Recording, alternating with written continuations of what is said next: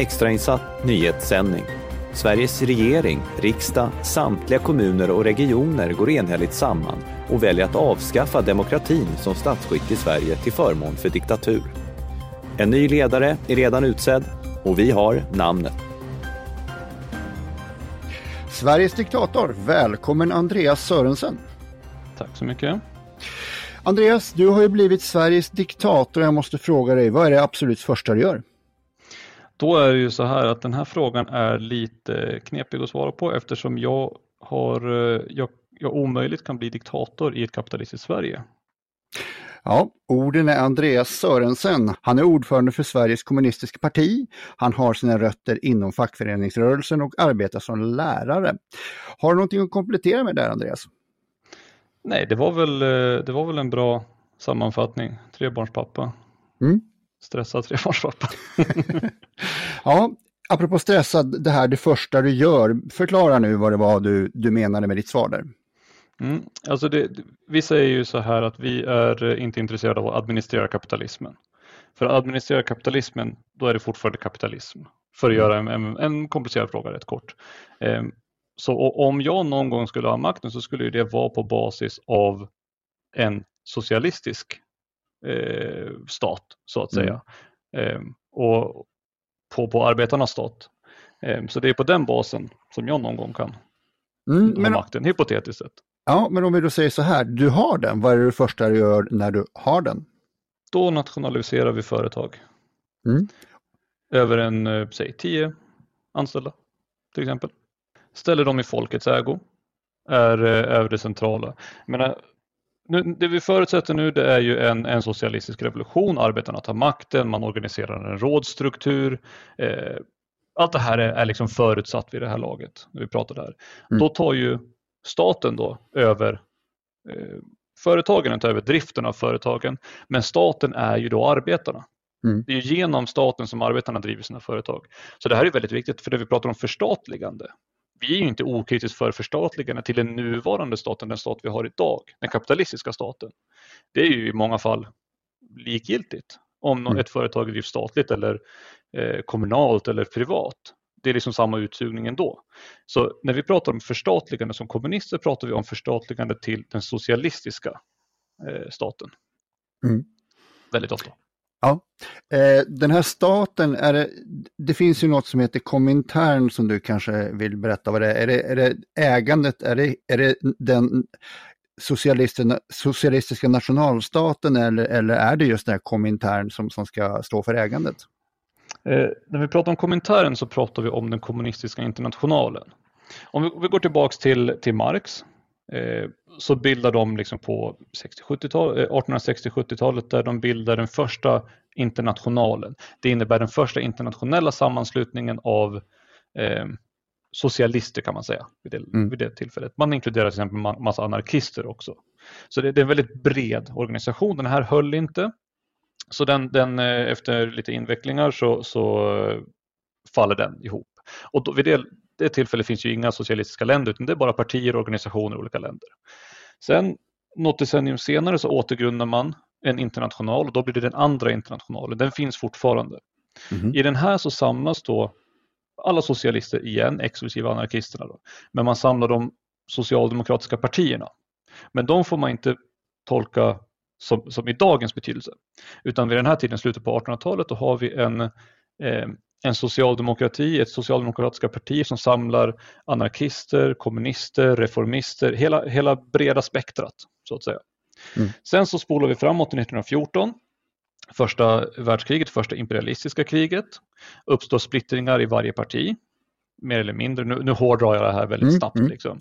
Eh, Socialdemokraterna i varje land ställer upp på sin egen borgerlighetssida. Så de tyska socialdemokraterna röstar för krigskrediter i Tyskland, de brittiska i Storbritannien, franska i Frankrike och så vidare. De enda som inte gör det här, det är socialdemokraterna i Ryssland.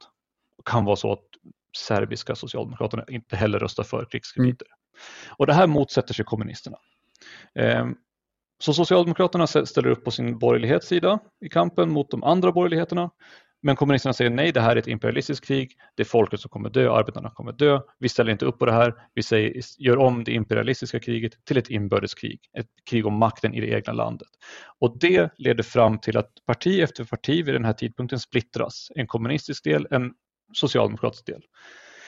Ehm, och det, det här leder då fram till ryska revolutionen, där de i det, det, enda landet, det enda landet där de lyckas göra om det imperialistiska kriget till ett inbördeskrig och ta makten. Mm. Det är då i Ryssland, det som senare blir Sovjet, några år senare. Um, I Tyskland försökte man, men man lyckades inte av flera olika anledningar. Italien var på vippen ett tag. Um, Sverige hade ju en liten Sovjet i Västervik 1917 mm. också. Men här var alla kommunisterna mycket senare ut med att splittra sig i Ryssland. Uh, och det är en viktig faktor. Så det, då har vi då den andra internationalen som splittras. 1921 bildas tredje internationalen i Moskva för kommunisterna och det är den som är Komintern, den kommunistiska internationalen.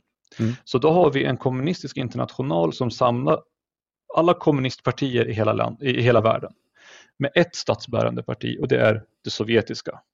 Så det, det, är inte, man kan inte säga att det är Komintern som ska eh, nationalisera eller så, utan det är ju den socialistiska staten som mm. inte nödvändigtvis måste vara en nationalstat och omfatta en viss nation. Mm. Sovjet var ju en, en, en, stat som omfattade flera nationer. Eh, Ukraina, Ryssland, Vitryssland, eh, Baltikum och så vidare. Mm. Långt svar på kort fråga. Ja, nej, nej, men det, det, det är bra.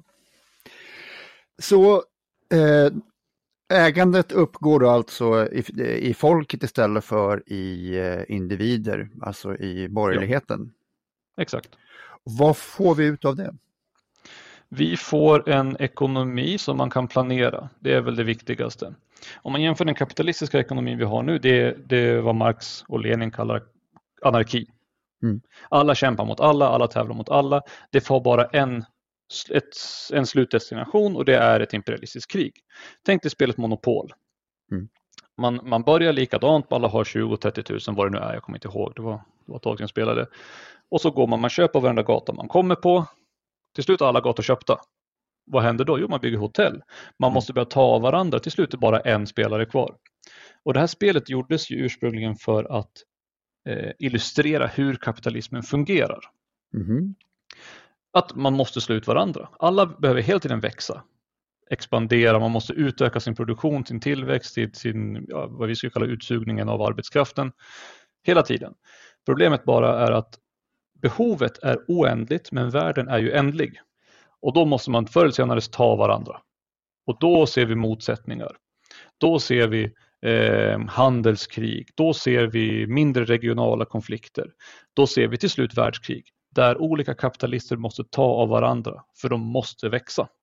Och mm. alla måste till slut växa på varandras bekostnad. Så det här är ju den kapitalistiska ekonomin. Mm. I en planerad ekonomi där staten, arbetarstaten och arbetarnas stat äger företagen, de, de, stora företagen. Det här gjorde man olika i olika socialistiska länder, men säg tio anställda för enkelhetens skull.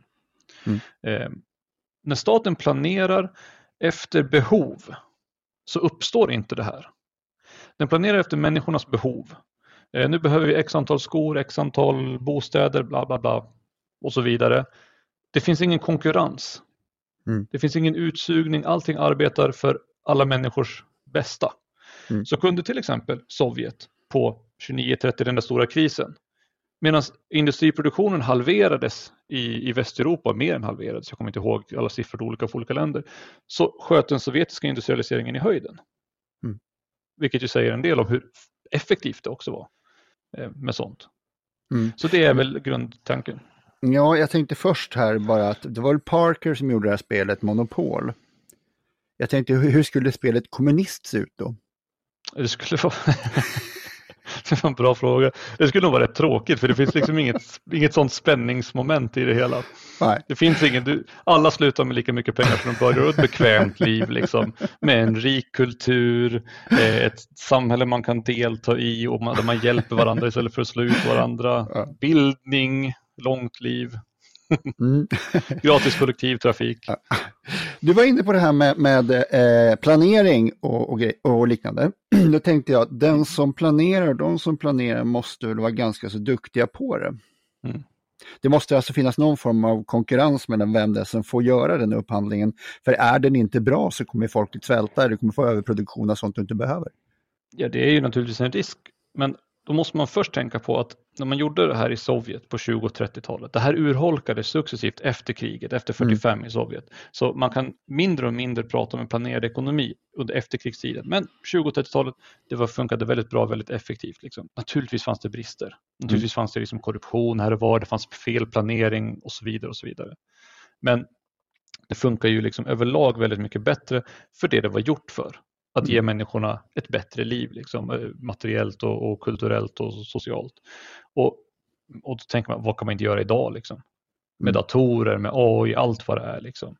Och jag ska inte göra någon illusion om att jag kan göra det på något sätt. Men jag tror att de hjälpmedel som finns idag, alltså det är ju, det är ju dag och natt jämfört med, med liksom sovjetisk 20-tal. Mm man säger så. Så jag tror att de problem, de eventuella problem man kommer sätta på kommer man kunna hantera på ett helt annat sätt idag än vad man kunde då. Eh, för du nämnde här att, att det fanns allt i alla lite om jag övertolkar det, men, men det var ju brödköer och lite sånt här och det var planering, du fick köpa en bil på 50-talet och du skulle ha den på 80-talet om vi ser till det vi har hört i väst om Sovjetunionen. Mm. Alltså vi har ju brödköer idag i Sverige, ska man också påpeka. Men nu i och med inflationen och krisen, det är ju fattiga människor som inte eh, inte har råd att köpa mat liksom, som måste gå och köa kvarteren slingrar sig de köerna runt. Det måste man ju först och främst hålla i, ha i åtanke. Sen så fanns det naturligtvis brister liksom, i, på olika sätt och vis. Men det är ju ett faktum att in, det fanns inga svälter i Sovjet efter början på 20-talet. Mm. Det fanns inte. Man okay. utrotade det. Eh, sen måste man också komma ihåg att man var utsatt för enorm press hela tiden. Alltså, du tar, okay, vi tar 1917, de gör revolution, de griper makten. Okej, okay, vad är det första som händer? Jo, 13 länder invaderar. Mm. Det här, alltså Tyskland, ja, Tyskland, Österrike, Ungern, USA, Japan, Tjeckoslovakien, hela köret. Liksom. Så landet är sönderslitet i ett inbördeskrig fram till 1922. Mm. Då kan man börja. Okej, okay, man, man, man, eh, man börjar bygga upp, då har man den sista svälten ungefär i det läget. För det finns ju inget, allting är sönderslaget, det finns ingenting. Liksom. Mm så har vi då 20-talet, det leder fram till, eh, till den här man brukar kalla holodomor i Ukraina. Och det här är också en, en väldigt en klassisk grej som de brukar hålla emot oss. Liksom. Man, man dödade miljontals bönder, Stalin dödade miljontals bönder. Men det man inte säger det är ju att det här är en väldigt intensiv klasskamp som pågår. På grund av de ekonomiska, den ekonomiska politik man förde i början av 20-talet där man tillät bönderna en viss eh, möjlighet att, att växa och bli starkare och koncentrera eh, ekonomin, alltså jordbruket i ett färre och färre händer så bildas en ny klass, en kulakklass kallar man dem. Mm. Storbönder mer eller mindre. De vill ju naturligtvis inte bli nationaliserade sen. Och det är mot dem man kämpar under slutet på 20-talet. Och vad gör de? Jo, de slaktar hundratals miljoner grisar, eh, kossor, getter, de, de bränner sin, sin säd och de låter den ruttna i silos. Och det här skapar naturligtvis en enorm hungersnöd. Så det är, ju, det är ju klasskampen där de vill inte ge upp sina privilegier. Så då har du den grejen. Sen tio år senare så har du andra världskriget med allt vad det innebär. 50 miljoner, 40-50 miljoner döda ryska och sovjetiska medborgare, ett land i ruiner och så vidare. Och fem, fem tio år senare så är man ändå först i rymden. Mm. Det är, liksom, det, det, är, det är anmärkningsvärt. Nu kommer jag faktiskt inte ihåg vad din fråga var. Jag la loss så mycket. Nej, eh, det... mm. kan, kan, du säga den igen vad det var? Så... Jag vet inte, jag minns det inte riktigt. Jag vill bara... ja, eh. nej, men, men, men det där, eh, där var väl lite tyska eh, ingenjörer med som var med, men jag förstår vad du menar. Eh, men en annan sak här då, för att människan vill ju alltid kämpa eh, och få det bättre, att vara mm. bättre själv. Vi vill alltifrån eh, vara tuffast på skolgården till eh, mm. vad vi nu vill för någonting. Och när blir det här ett problem i, i den kommunistiska staten om en människa då eh, blir för bra på någonting, för bra på fotboll, för bra på så att det blir Förstår vad, vad jag menar? Att, att, när kampen, om vi har ett, ett, kommunistiskt samhälle där alla är lika och sen plötsligt är någon mycket bättre på fotboll. Jag tror jag förstår vad du syftar på men just eh, jag eh, är inte helt säker på att jag förstår varför det skulle vara ett problem att vara jättebra på fotboll. Men ta, ta, ta eh, Kuba är ett väldigt bra exempel. Eh, där har man ju liksom, det, efter 1959 och 62 då, då man gick över till, till socialismen, så har man ju liksom, du kunde inte bli rik där. Det fanns inga sätt att bli rik liksom, inom det kubanska samhället liksom, på, på det sätt vi känner idag. Liksom. Du kunde inte äga företag på samma sätt, du kunde inte jobba. Liksom. Du fick det du behövde naturligtvis, du hade ett bra och bekvämt liv. Mm. Och ändå så är det ett av de mest lärar, eh, läkartäta länderna i världen. Uppenbarligen så gör ju inte läkarna det här för att de, de ska tjäna så mycket pengar. Mm. De gör av andra bevekelsegrunder. Hjälpa andra, solidaritet. Varför, varför, kan inte det ge en högre status? Jag menar, säg, liksom, om man nu ska, ska spekulera lite, jag menar, ta evolutionärt. Man brukar prata om, invända mot kommunisterna och socialismen, kommunismen, att säga människans natur är, man är girig. Okej, okay. klassiskt, du har hört det förut också. Mm. Mm. Eh, så varför är man girig? Jo, man vill ha mycket saker, man vill ha, ha, ha mycket pengar, mycket saker, man vill eh, samla på sig. Liksom. Varför vill man ha det? Jo, man vill visa status upp, ut, utåt sett. Liksom. Om jag mm. har en flashig bil liksom, eller en motorcykel, då, då, ger jag en viss signal till, till de som är runt omkring mig. Okej, okay? varför vill du göra det? Om man drar det till sin spets så handlar det evolutionärt. Man vill, man vill vara den som kan eh, eh, sprida sina gener vidare få sina mm. gener vidare. Det är det det handlar om liksom, evolutionärt, det är det det handlat om under hundratusentals år. Liksom. Och det, det handlar om för alla andra arter också. Då är ju egentligen frågan, den här statusen har ju uppenbarligen varit annorlunda genom tiderna, hur man uppnår den här statusen. Varför kan vi inte ändra den? Varför kan vi inte ändra vad status innebär? Säg att status då innebär att du är läkare, du har hjälpt jättemånga människor. Kuba skickar, uh, inte soldater, skickar läkare över hela världen. De kommer tillbaka och har en enorm respekt mm. hemma. Varför då? För att de har hjälpt. De har åkt till brasilianska favelor, de, de skickar för fan läkare till USA när det var Katrina. Mm. De ville i alla fall, de fick inte. Nej. Det var för pinsamt. Mm. Eh, jag menar pandemin, Italien skickar de läkare till. Det är en enorm ära. Det ger mm. ju en status, men det har ju ingenting med, eh, med eh, pengar att göra. Ingenting med liksom att samla på sig grejer. Så huvudfrågan är egentligen hur omdefinierar vi vad status är? Mm. Det var lite det som jag egentligen menade, det, det, är den här lejonmanen, att när man har, har någon en för stor lejonman, då har inte alla runt den människan samma eh, möjligheter längre. Och har inte alla samma möjligheter så är det inte längre ett kommunistiskt samhälle. Förstår jag saken rätt eller fel? Alltså alla kommer ju alltid ha olika möjligheter. Eh, jag är lång Alltså jag, jag är nästan två meter. Jag har naturligtvis bättre förutsättningar att spela basket än, än någon som är 1,60. Mm. Det går inte att komma ifrån. Liksom. Alla är olika byggda, alla är olika, har olika kroppstyper. Alla är väl olika smarta också. Mm. Men förutsättningar, det finns ju vissa naturliga förutsättningar som, som man inte kommer ifrån. Liksom. Mm. Eh, och sen säger det sig självt, alla kan inte bli intellektuella i ett samhälle. Då produceras ingen mat. Liksom om man hårdrar det, det kommer inte hända, men, men om man hårdrar det. Det det handlar om är att ge alla människor ett så rikt liv som möjligt och ett liv där de, de, kan vara delaktiga i, inte bara i sin egen lilla kärnfamilj, men i samhället i övrigt. Att man ger dem så bra möjligheter som möjligt. Liksom. Jag kan inte gärna förlänga någons ben med 40 centimeter. Liksom. Det var lite men det jag tänkte man... du skulle få göra eftersom jag är kort så kan du få dela med dig Om jag kunde så. Om jag kunde. Nej, men du, du förstår vad jag menar. Liksom. Vissa ja. grejer kommer man ju inte ifrån. Liksom. Men till exempel när man pratar om, om, om man ska prata lite mer seriöst då bildning, utbildning mm. på, på, en, på en högre nivå. Varför ska inte alla få möjligheten att läsa på, på universitetet till exempel? Mm. Varför ska inte alla få möjlighet att lära sig ytterligare ett språk, två språk, vad det nu kan vara? Det finns ingen anledning. Sen kommer alla inte vilja göra det. Nej. Men det finns ingen anledning att neka dem. Sen så måste man ju också föra ut, säg att du jobbar som i fabriken, du jobbar i, på, i jordbruket, vad som helst liksom som bonde du måste, då måste man också föra ut kulturen och, och kunskapen dit. Jag återvänder till Kuba liksom, där, där de har liksom på såna cigarrullningsfabriker, egentligen fel att kalla det fabriker, manufaktur nästan. De sitter där och rullar sina cigarrer medan någon läser högt ur en bok för dem. Mm. Mm. Det är ju ett sätt att föra ut kulturen till folket och att jämna ut möjligheterna mm. för vad de kan diskutera, vad de kan, hur de kan interagera med samhället med varandra. Mm så kan man ju fortsätta så att säga. Mm. När du säger det här med, med bokläsning så tänkte jag, hur skulle du vilja reformera svensk tv? du frågar fel person för jag har ingen tv. Lustigt för det har inte jag heller. Nej, jag tycker att det, det behövs inte. Det var länge sedan jag kände ett behov av att kolla på tv. Ja. Vi, har, vi har naturligtvis datorer och, och så vidare. Vi, vi kollar på det vi vill kolla på. Mm. Men eh, jag kan väl mycket väl tänka mig att man skippar alla Big Brother, Bonde söker fru, eh, Melodifestivalen kan man gärna tona ner lite grann. Mm. Eh, alla, alla sådana där jippo-grejer som är rätt, rätt meningslösa egentligen och fyller det med lite vettiga saker istället. Mm. Och vad exakt det är och, och kan vara, det, det lämnar jag osagt. Mm. Bonde söker överräcka sina ägor kanske? ja, precis. Bonde söker delta i den sociala produktionen. det ska jag kolla. Om, du, om när ett sånt tv-program kommer, då köper jag en tv. Härligt.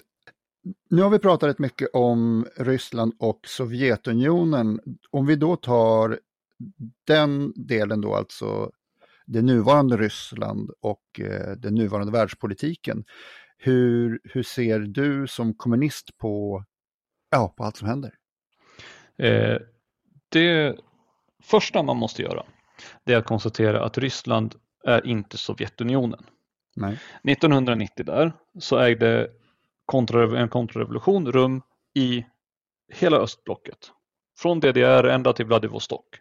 Man, man skiftade, den härskande klassen förändrades från att ha varit arbetarklass till att ha varit till att bli en kapitalistklass, en bourgeoisie. Mm. Så det, det, är liksom, det, det, måste man ha med sig. Det finns ju många som, som liksom pratar om Putin liksom som en arvtagare till Sovjet eh, och så vidare. Och så vidare. Men det, det måste man bara klargöra. 1990 är ett brott mm. Och någonting händer. Sen betyder inte det att man gick från den, den perfekta socialistiska ekonomin till, till en kapitalistisk ekonomi. Men, och det finns mycket som händer däremellan som också underminerar den socialistiska ekonomin. Men ett brott har vi 1990 så det dagens Ryssland eller Ukraina eller Polen, alla de här forna socialistiska länderna, de är inte längre socialistiska. De är kapitalistiska med sin egen borgerlighet, med sin egen härskande klass. Som mm. kapitalistiska härskande klassen. Eh, och det betyder att de agerar precis som varje annan kapitalistisk klass. Och det här är så otroligt viktigt för här, nu har vi, nu har vi berört den här myten om att Ryssland skulle vara socialistiskt eller eh, vara en arvtagare till Sovjet och den kommer oftast högerifrån. Nu är det många, en del på vänsterkanten också som tycker att ja, men Ryssland är ändå mindre dåligt än USA. och USA är den här enorma fienden, liksom. allting som är mot USA är bra. Men det vi säger, det är att det här är lika goda kålsupare. Mm. För att varje kapitalistklass agerar utifrån sina egna intressen. Och det berörde vi förut med monopol. Mm. Man vill bli starkare, man vill växa, man vill, man vill eh, eh, ta marknadsandelar, man vill ta råvaror, avsättningsmarknader, geopolitiska positioner. Hela köret. Det vill Sverige, det vill USA, Tyskland, men det vill också Ryssland, det vill också Kina, det vill också Sydafrika, Brasilien, Saudiarabien, alla. Mm. Så vi måste se världspolitiken utifrån det, det, perspektivet, att alla agerar utifrån sina egna intressen. Och det här säger mig då, eller säger oss då, att det vi har i Ukraina, det är en kamp mellan kapitalistklasser. Mm -hmm. Mellan, de, mellan olika intressen. Um, Ukraina har länge balanserat mellan öst och väst. En del av den härskande klassen där ville till, orientera sig mot Ryssland, den andra mot EU och USA. Um, och det här liksom drogs fram och tillbaka. 2014 eh, då hade man den här Majdan-kuppen. Då blev orienteringen eh, slutgiltigt mot väst. Och då kapade Ryssland å andra sidan åt sig Krim. Och, man på, och, och de här liksom, eh, det lågintensiva kriget i östra Ukraina påbörjades. Eh, och sen för ett år sedan, då, ett och ett halvt år sedan, så blev det liksom det här ja, riktiga, inom citationstecken riktiga kriget. Eh, och det här sker ju utifrån att EU och, EU och USA vill ju stärka sina intressen österut. Mm. De måste expandera. De måste ta från sina konkurrenter. Precis som Ryssland måste skydda sina intressen. De måste skydda eh, den del av Ukraina, liksom den östra delen är ju mest industrialiserad till exempel. Det finns råvaror där, eh, mycket kol i marken till exempel som är väldigt viktigt. De har en flottbas på Sevastopol. De skyddar ju det här, naturligtvis. Men poängen är att de gör det av samma anledningar. De vill stärka sin egen härskande klass. Och folket har ingen sida att välja i det här, den här, det här kriget. Mm. det som, som jag tror det var några ukrainska kommunister eh, som sa in, inför det här kriget, att här slåss traktorarbetare mot traktorarbetare. Och vilka vinner? Jo, det är de som har pengarna. Mm. Folket mm. slåss mot folket och ingen tjänar mm. på det. Och det, samma sak måste man bedöma kriget i Syrien, i Libyen, i det som förmodligen kommer hända då Taiwan till exempel. Eh, Kina och USA. Det är alltid de här motsättningarna mellan olika härskande klasser.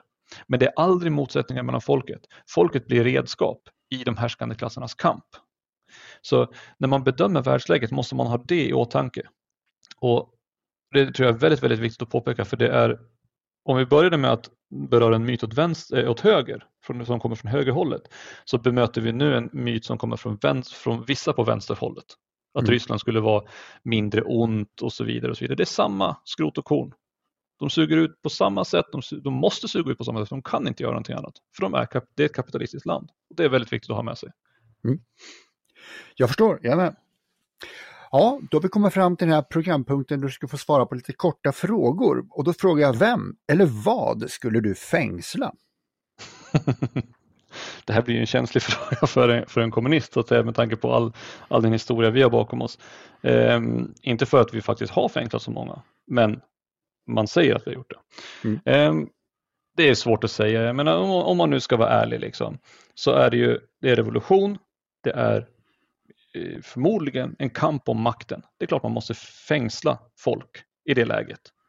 Eh, man måste, man måste vara öppen för att fängsla de som, som med våld till exempel motsätter sig det nya systemet. Sen kan man passa på att fängsla exploatering som begrepp till exempel och, och olagliggöra det.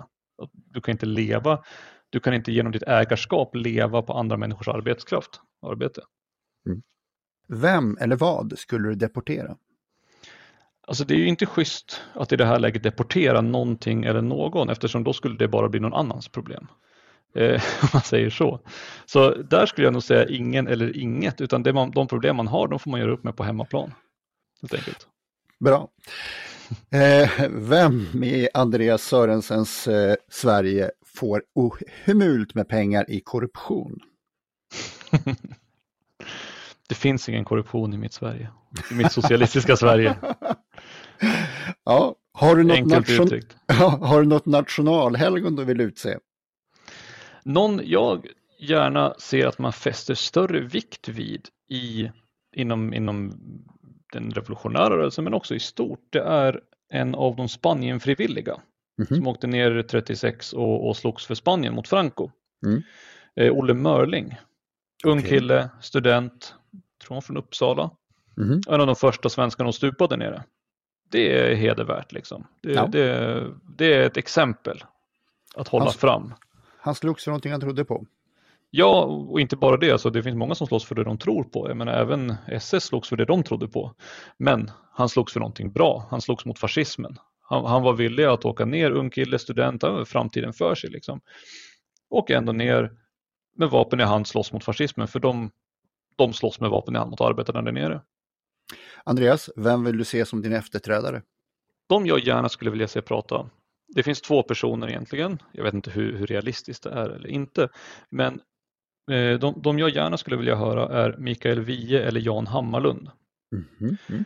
För du har proggvågen på 60-70-talet och det är mer eller mindre bara de två som har hållit ut.